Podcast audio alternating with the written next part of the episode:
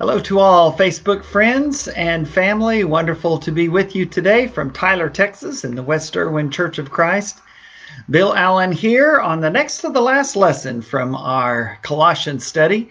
We've been working through the book of Colossians throughout this uh, these last few months, and I hope that you have enjoyed uh, this study. I will probably take a few weeks off and not do the Tuesday Thursday study after this week until the summer. I plan on doing something during the summer, uh, but I think we'll skip the month of May and hopefully you'll use that time to do some reading and studying on your own. You certainly don't need me for that, but I'm glad to be here to help and to participate with you. Uh, so, looking forward to being able to uh, share these last two lessons from this great study of the book of Colossians. Uh, if you're looking for a, a, book that I think is a very readable book, a very good study on the contemporary use of uh, the book of Colossians in today's world. Even though it's been written uh, a little while back, it is still a great, great study from Milton Jones entitled Christ No More, No Less. He deals with uh, looking at the book of Colossians from a more postmodern perspective, which was a very popular term several years ago, but uh, we still live in that kind of world, or um, as Dr. Jim Baird uh, from uh, Oklahoma Christian said several years ago in a post postmodern world and today he may even say a post post postmodern world. And now if i use that term anymore i'm going to lose all of you who have already signed on. So that's it for me on that. But i do uh, believe that that book is very relevant in the way that our culture is today. And so just a little uh, a little heads up there on a book that you might find helpful and useful in looking at the book of of Colossians. Nice to see my dear sister and friend Tia Clark, wonderful singer, wonderful uh, sister, great uh, child of God. Good to see you on here. My dear friends Joe and Lenny Allard uh, online as well, and uh, nice to have the encouraging words from you. Uh, it's always great to uh, be needed and to need each other and to be able to join with each other through the wonders of online study as we have been able to do uh, so far. I'm still doing the uh, study of the Gospel of Mark on Sunday afternoons at 4 p.m. Central Daylight Time, and that one has a few weeks left to go still. Um, and then we'll uh, do something on Sunday afternoons starting in June uh, as well. Uh, so, with all of that being said, let's take a look at how Paul ends the book of Colossians. Uh, we'll read the rest of it today, and then on Thursday afternoon at 3 p.m., right here, we will um, finish out this study and do a little bit of summary and look at a few of the most significant passages that uh, we have used, especially uh, in this uh, study. A little hint yes, Colossians 3, verse 17 will be on that list, and you knew that. Um, we've mentioned that verse almost every week. Everything we do, everything we say is done in the name of our Lord and Savior Jesus Christ uh, with gratitude in our hearts to God the Father through him. That's a great, great summary statement of the book. It's a great, great summary statement of how our lives should be.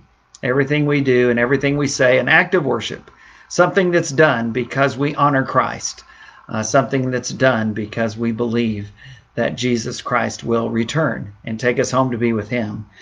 Well, before Paul uh, puts his uh, friend's pen down, uh, and we'll talk more about that use of an amanuensis in a little bit. Paul didn't write, literally write his own letters. He had a secretary, and amanuensis, do it. But he always had a little part in there where he said, I'm writing this with my own hand, kind of like his personal signature. And he does that in Colossians as well. We'll talk more about that uh, when we get to that part here in chapter 4.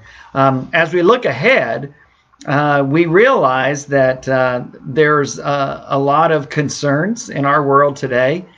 Uh, and that was certainly true in the first century as Paul wrote this book of Colossians, this letter uh, to a church, a very real church, a group of people that lived in the western part of modern day Turkey, the Roman province of Asia, not far from some other key cities such as Ephesus and Laodicea. Um, but as Paul writes this, they had great concerns, and we know from history that uh, things were going to get very worse for the church in the next couple of hundred years or so, because it would be another 300 years or so before uh, the Emperor Constantine comes along and changes the whole direction of the Roman Empire uh, to one that is less critical and uh, less violent towards uh, the church. And um, and but and so Paul also stresses that we will be facing that future, that without denying the concerns and the difficulties, that we face that future with great confidence. And that's that's our world. A lot of our concerns are similar to those of the Colossians, and the reasons for our confidence and our optimism are the same as well. Uh, we don't trust in the in the way things are going right now. We don't trust in our own material possessions. We don't trust in our our friends or our leaders. We ultimately put our trust in Jesus Christ, and we ultimately look to the Scriptures, uh, to the Bible for our guide. We talked about that in the sermon time on Sunday morning as we looked at that great passage in Romans 13 verses 1 through 7 and spoke about that uh, very difficult relationship at times between the Christian or the church and the civil authorities. So I hope if you haven't listened to that, that you'll go on our website, westerwin.com, Erwin with an E, E R W I N, westerwin.com, and click on, uh, scroll over to where it says um, uh, social media and other resources. Click on the live streaming page and then scroll down a little bit and you'll see a link to video archives. And that's how you get all of these studies in Colossians and Mark and the previous ones we've done, such as in the book of Acts and in the book of Psalms, but also our Sunday morning worship assemblies and specifically my Sunday morning sermons. Uh, my dear friend Terry Frick puts these on there, and we have um, a, uh, uh, a, list. we have a bunch of the sermons, and then the last several worship assemblies but you can access the sermons as well. And so I hope if you haven't that you'll uh, take a listen uh, and watch that video of the sermon this past Sunday on April 11th. And a very difficult sermon, a very difficult time in our world today, in our country. Uh, but I think, again, just like the Colossians, it was more difficult for them than it's ever been for us, and hopefully ever will be. Uh, because in the first century, as you well know, in the Roman Empire. They faced great persecution from the Jews, their some of their own people, and the Romans, the pagans, who uh, uh, within just a short time of this book's being written would put to death the apostles Peter and Paul, and would continue that onslaught against the church uh, for decades to come. Uh, we face the concerns of the future with confidence, just like they did, because of the relationships we share with other believers and with our Lord Jesus Christ. And so this week, today and Thursday, as we close out this study of Colossians, we're reminded specifically today of the critical value of our relationships with each other. And it's amazing to hear Paul run down this list of people that he greeted and knew uh, in Colossae. Very likely he had never been there, and yet he knew a bunch of people there. Uh, he did a lot of ministry in Ephesus, and it's very possible that the church at Colossae was started through some of the people, some of the converts that Paul had uh, there. Uh, on Thursday, we'll conclude the series and we'll hear again about the call to be authentic Christians, a term that's very important in the book of Colossians. It's very important to our friends and neighbors today that they want to see us living authentic Christian lives and not just hearing what we say we believe, but seeing it lived out in our lives. And that'll be where we end on Thursday. But today we look at the last passage in the book of Colossians in chapter 4 and emphasize our relationship with other believers. And I want to read this passage and then I want us to go back over the names and give you a little bit of a, a, a little bit more information on who these people are uh, that Paul is addressing, based partly on what he says here and partly on some other passages as well. So, Colossians 4, uh, verses 7 through 18. Tychicus will tell you all the news about me. Obviously, Tychicus taking the letter from Paul, uh, likely in Roman, uh, in Rome, in in under house arrest, um, taking the letter of of Colossians, and probably the letter of Philemon, possibly even the letter of Ephesians. Uh, to them. He is a dear brother, a faithful minister, and faithful servant in the Lord. I am sending him to you for the express purpose that you may know about our circumstances and that he may encourage your hearts. That Paul doesn't want to hide anything from them. He wants them to know exactly how he's doing. And I'm sure what Tychicus will say is what we read about at the end of the book of Acts in Acts 28. Uh, as Paul is under what we might call house arrest, he has some freedom. He has visitors that come and go. He's able to write letters. And so he writes Ephesians and Philippians, and he writes Colossians and Philemon. And, uh, and he also interacts with some of the Jewish leaders in the area. And we that's how the book of Acts ends in Acts 28, if that's where Paul is as he's writing this. And I, I believe uh, that it is. Verse 9 He is coming with Onesimus. We'll say more about him. Our faithful and dear brother, who is one of you. Um, they will tell you everything that is happening here. So I, I want us to talk about Onesimus here in just a few moments. Verse 10 My fellow prisoner Aristarchus sends you his greetings, as does Mark, the cousin of Barnabas.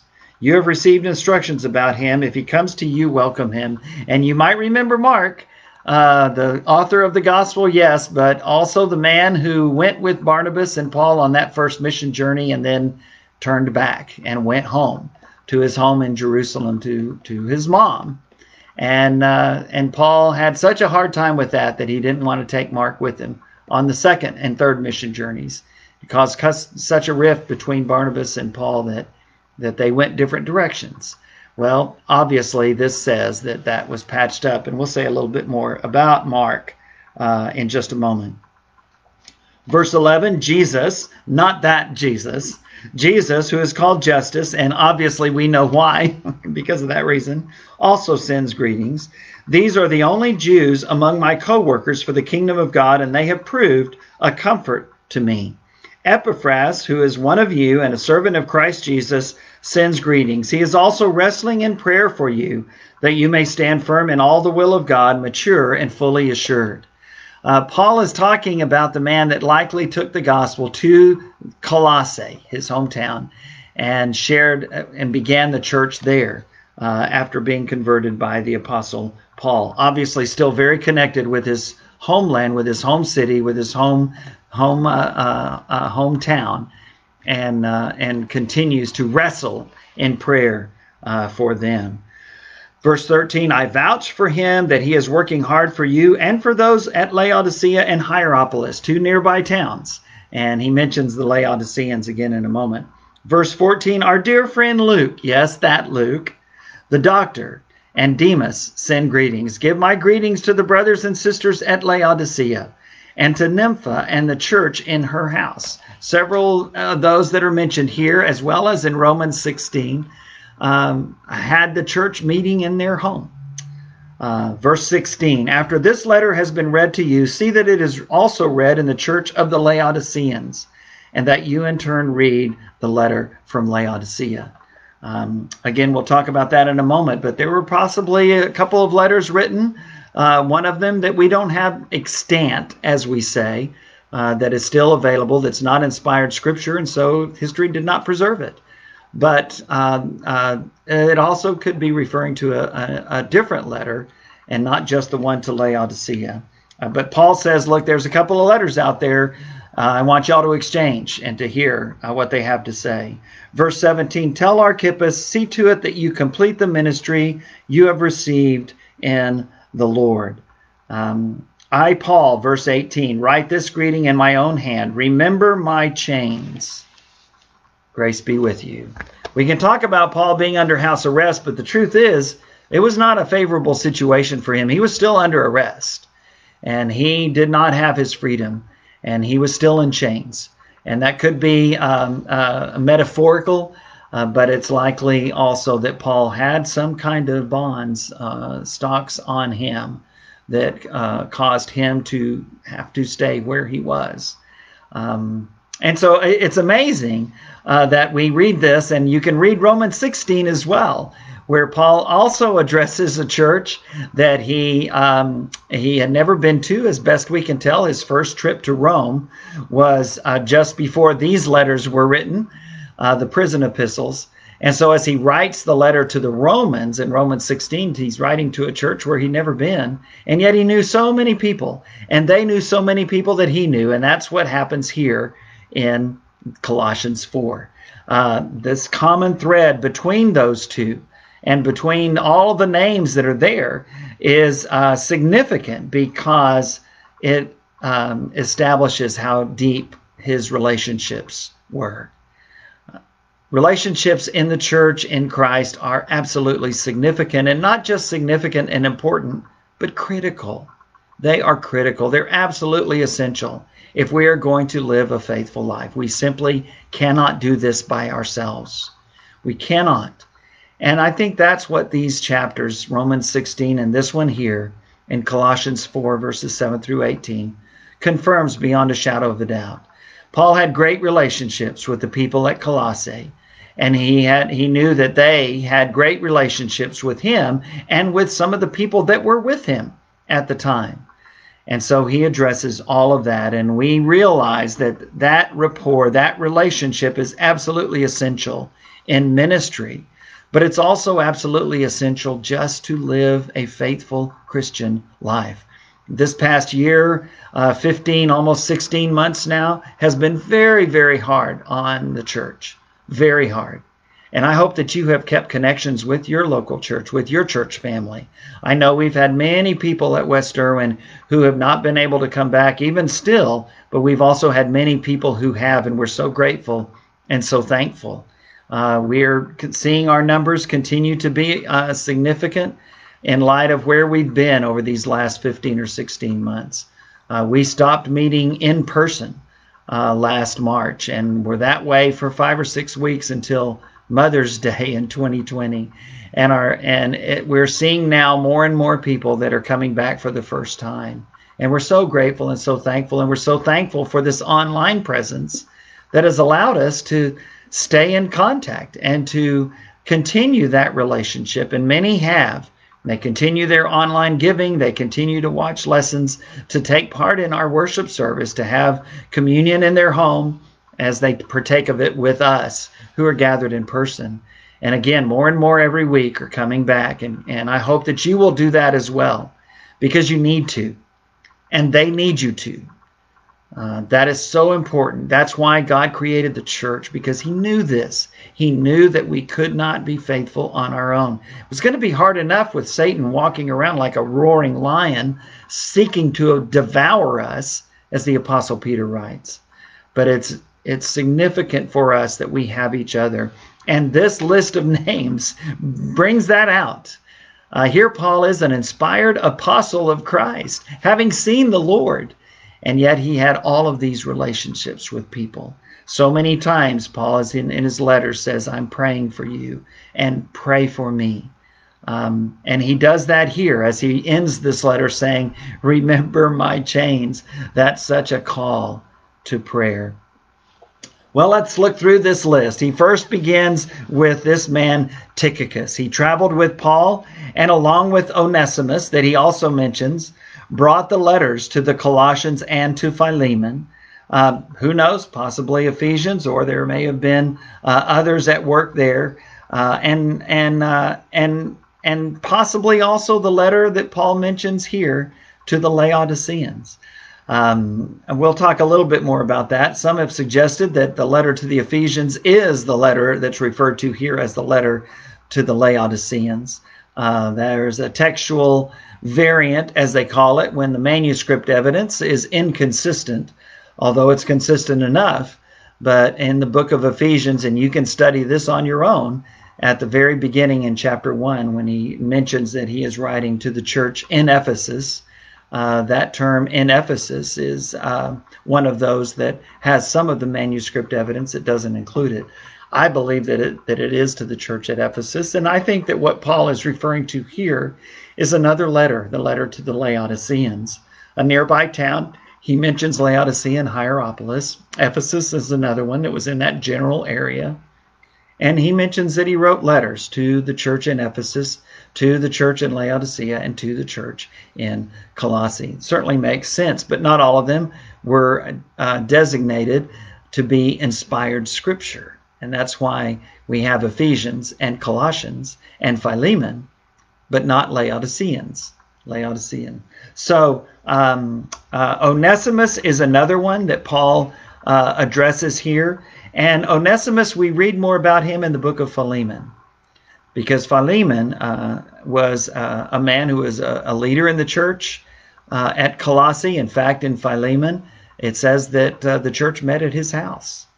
Um, Onesimus was a slave that Philemon had, and he had escaped. And read the book of Philemon because Paul addresses that subject, but he addresses it in a very personal and a very concrete and real way. This is a real life situation. What do you do with someone who is a Christian slaveholder in the first century? And now you have found uh, his slave who ran away, and now you've converted him. And what does Paul do? He sends Onesimus back to the church at Colossae and to Philemon, but with a letter to the church, but also a personal letter to Philemon himself. This is a letter that Paul likely wrote himself uh, fully uh, the book of Philemon, the one chapter letter. And in it, he encourages Philemon to accept Onesimus back not as a slave, but as a brother in Christ. Uh, it's a very touching, very important letter, the book of Philemon. Um, okay, Aristarchus, another guy, he shared many experiences with Paul, including Paul's voyage to Rome recorded in Acts 27. Do you remember that letter or that incident, that event? That was that was hard. I mean, there was a storm. There was a uh, they were the ship was falling apart. They were tossing stuff overboard. Paul had a very special moment where he encouraged them to eat and and took the food and blessed it and gave it to them. And then they tossed it overboard. They tossed the tackle overboard. Uh, they tossed supplies overboard. They sent somebody to swim under the ship to try to with a rope to try to tie it together. Acts 27 is an exciting passage. Uh, and i hope that you've read that and, and read up on it a little bit. Uh, but aristarchus was on that voyage with paul uh, which is pretty uh, incredible and then he mentions Mark. Uh, and Mark again had deserted Paul and Barnabas during that first mission journey in Acts 13 and 14, and he hadn't gone very far with them. He was likely quite young. Uh, some have associated Mark, the author of the gospel, uh, with this same person, and the one who is unnamed, who was a, a young man uh, when Jesus was arrested, who uh, fled naked because they had tried to capture him. Um, many believe that that was also Mark. His mother, his, his home in Jerusalem, seemed to be the home where the early church in the very first uh, uh, days actually met. Um, as we said, uh, Mark deserted them, uh, his cousin Barnabas and Paul, on that first mission journey.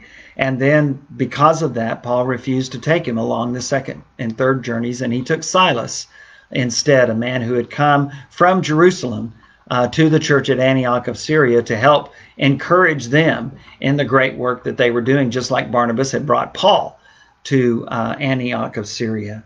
And then, um, and then Paul, uh, Barnabas, and Mark went one way.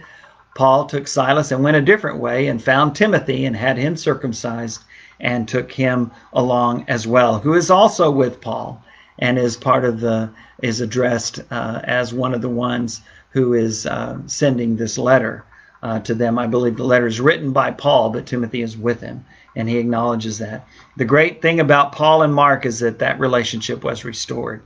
Uh, in 2 Timothy chapter 4, uh, verse 11, Paul says that, that Mark is valuable to him. Philemon, verse 24, also mentions that. Uh, Paul says that Mark is valuable to him in the gospel and even with him at times. And in 1 Peter chapter 5 verse 13, it's interesting to me that the apostle Peter speaks of Mark the exact same way that Paul speaks of Timothy. As Peter is closing out his letter in 1 Peter 5, he says in verse 13, he refers to my son Mark. Um, wonderful statement there. This man by the name of Jesus, also known as Justus, so that they could avoid confusion, um, this is the only mention of him we have in Scripture, so we really don't know anything else about him. Epaphras that he mentions is a Colossian and was involved in establishing the church there. Paul says that exact thing in Colossians 1, verses 7 and 8. And now here we read about him in verses 12 and 13. And in Philemon, verse 23 as well. Um, Epaphras is referred to as Paul's fellow prisoner. Could have been his prisoner at other times. It could be that he was just there with Paul uh, while he was there in Rome uh, under arrest for preaching the gospel. Luke, he refers to here, uh, uh, Luke the doctor. We know that Luke is the doctor. We read the Gospel of Luke and we're amazed at the detail. And he starts out in Luke chapter 1 talking to his friend Theophilus, saying, Hey, man, I did my homework. Uh, I researched this. I looked at all the, re- the records. I interviewed people. I, I did my homework. And now I wanted you to know uh, the story of this man that we call Jesus. And so it was a, it's a great letter. Luke is also, as you know, Paul's traveling companion and fellow missionary. Uh, and a lot of Paul's influence is probably seen in the Gospel of Luke. It is probably the Gospel that is most uh, readable and uh, hearable to non Jewish uh, people. And Luke makes a point uh, to emphasize that. One of my favorite things about the Gospel of Luke, and my friend Spencer Shaw kind of referred to this in his wonderful communion meditation he had for us this Sunday while he was visiting family and, and his home church here at West Erwin. Wonderful preacher up in Oklahoma City area. Um, one of the great things about the book of Luke is that Jesus is always eating. I mean, he and his disciples are just always eating. There's a dinner, there's a lunch, there's a some kind of meal uh, throughout the Gospel of Luke. And as a preacher who is trying to follow in the footsteps of Jesus, I'm right there with him, doing my very best, never turning down an offer to, to go out to eat or for somebody to bring over food. Well, okay, sometimes I do. Uh, but boy, I tell you, we love those times, and we're looking forward to the day when we're less concerned uh, because of the virus about events like that. And we're getting there. We truly are. Demas is also referred to here, and apparently, according to 2 Timothy chapter 4, verse 10, he later deserted Paul. And so a sad note there. Again, we mentioned the church at Laodicea. It's a nearby town. They also received a letter from Paul. And as you know, the church at Laodicea is one of the seven churches of Asia in uh, Revelation uh, chapters 3 and 4. Uh, Paul didn't have a whole lot of good to say about them, and we remember that um, and that's a hard, hard thing. Um, Hierapolis is another nearby town. Colossae, Laodicea, and Hierapolis uh, may all have been established by Epaphras, while Paul was in Ephesus, not very far away, uh, for three years on his third mission journey, recorded in Acts chapter 19. So long as Paul stayed anywhere, and so it makes sense that he would, some of those that lived in the surrounding area, that he uh, worked with and converted there uh, went back home and established the church in their own hometown. And that seems to be what Epaphras did uh, for Colossae and perhaps for the other places as well. Uh, Paul is uh, in Ephesus around AD 55, which would be about five, six years or so before uh, this letter is written. And, um, and so as he writes, um, he's writing to a church that's fairly new, fairly young, but still is um, is doing some amazing things. This woman by the name of Nympha uh, is a Laodicean, and uh, Paul addresses her and the church that met at her home. Uh, so a great note there. Archippus is greeted in Philemon, verse 2, and Paul calls him his fellow soldier a lot of people that were friends of Paul's and co workers, fellow workers in the gospel with him. And then Paul gives his own handwritten greeting, as is his custom uh, in verse 18. He used an amanuensis, the, as I mentioned, the only book that Paul writes, the whole thing himself physically writes out, is that one chapter book and letter of Philemon that he writes uh, to uh, Philemon. And it's interesting that Philemon and Philemon and his wife uh, Apphia are not greeted here in Colossians 4, but of course are mentioned in Philemon, as are many of those mentioned here in Colossians. They're also mentioned there. The Colossian church, as we best we can tell, likely met in the home of Philemon. Um, and and so it's interesting how all of that works out and the emotion behind uh, that letter and the love and concern that Paul had for the Christians at Colossae, not very long ago established uh, for the first time. Well, what does all this say? Um, it says a lot about ministry. It says a lot about the Apostle Paul. It says a lot about the Colossians themselves, but it also says a lot about um, relationships. It says a lot about how important those relationships are in ministry. Even for the inspired Apostle Paul, he recognized the value of relationship as he writes this letter as he is closing it out. He says, Look, everybody here says hi, and here they are, names them, because they were all familiar with the church at Colossae. And here I want you to tell these people hi for me. And that, he does that especially in the book of Romans. And amazingly enough, again, as best we can tell, Paul had not been to either place, and yet he had such a connection with them. We need to have that same connection. And, and we have every opportunity to maintain contact with each other. And what a blessing it is to do just that. Uh, ministry involves a network of Christians. And that's why Paul and others uh, provide names like this and ask for prayers. That's why the writer of the book of Hebrews says in chapter 3 encourage one another every day. And in chapter 10, encourage one another every Sunday. Don't stop meeting together. Keep meeting together because you need the encouragement. We can worship God everywhere. We can worship God certainly from our home in our pajamas. And I realize that some people still need to do that for because of physical health conditions and concerns. And I get that, and that's fine. But for the rest of us, the church needs us, and we need the church. We need to be there to encourage each other. And just as soon as it's safe for you, my friend, I hope and pray that you will do that and that you will be once again involved, not just in receiving uh, that uh, encouragement that comes from being there in person, but but that your your fellow believers need you there. They need you there to offer that same encouragement and blessing. Uh, ministry involves a team of co-laborers. We see that relationship of and network of Christians, but it's also a team of of co-workers. We see that in Romans 12, 1 Corinthians 12, and Ephesians 4, all the gifts that are mentioned there uh, that believers have. And they're different gifts. Why? Because people's needs are different. And for the church to be able to do the church's work, we need a team of co laborers, not just uh, full time or part time ministers who are supported by the church financially. That's important, especially these days. But everyone has a place and a role, and that's what those those chapters mean to us. Uh, the 12th chapter of Romans and First Corinthians, the fourth chapter of Ephesians, some comments in, in First Peter as well those those are, are reminders to us that every person, every member of the body uh, has a role to play. And every member is just as important as all the other members. And that is especially seen as Paul writes to the Corinthians in 1 Corinthians 12.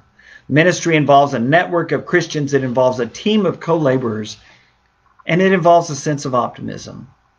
Even in the first century, when people were being killed for their faith, and even in the 21st century American communities where there is such a challenge and such difficulty, being optimistic while maintaining a sense of reality. We don't deny the difficulties we face, but neither do we deny the power of God, of His Word, of His Holy Spirit, of His church.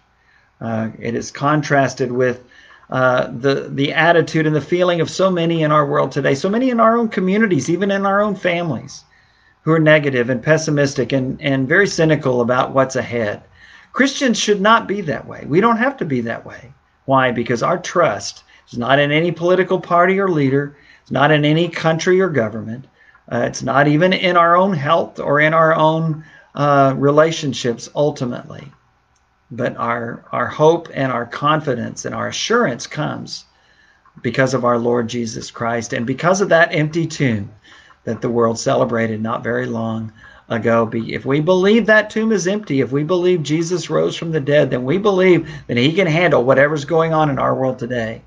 And we know that that's the truth.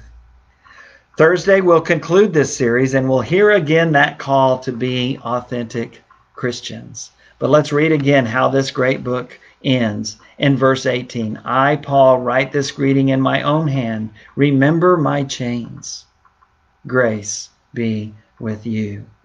I hope that you're praying for your fellow members, including church leaders and ministers and elders and others. And I hope also that you're offering them encouragement. Uh, not a Sunday goes by that I don't receive uh, encouragement through texts or emails or uh, conversations like I had with one of our shepherds just a few moments ago, encouraging me about this study of Romans on Sunday mornings and specifically the passage, the sermon that I just preached two days ago. What a blessing that is. That goes miles and miles and miles and miles. I hope that you're doing that and I hope that you're receiving that. Paul sought that and Paul had that with the Romans, the Christians there in Rome, but also with the Christians in Colossae. And the book of Colossians affirms that. I look forward to being with you for our last lesson, our concluding lesson from the book of Colossians on Thursday. God bless.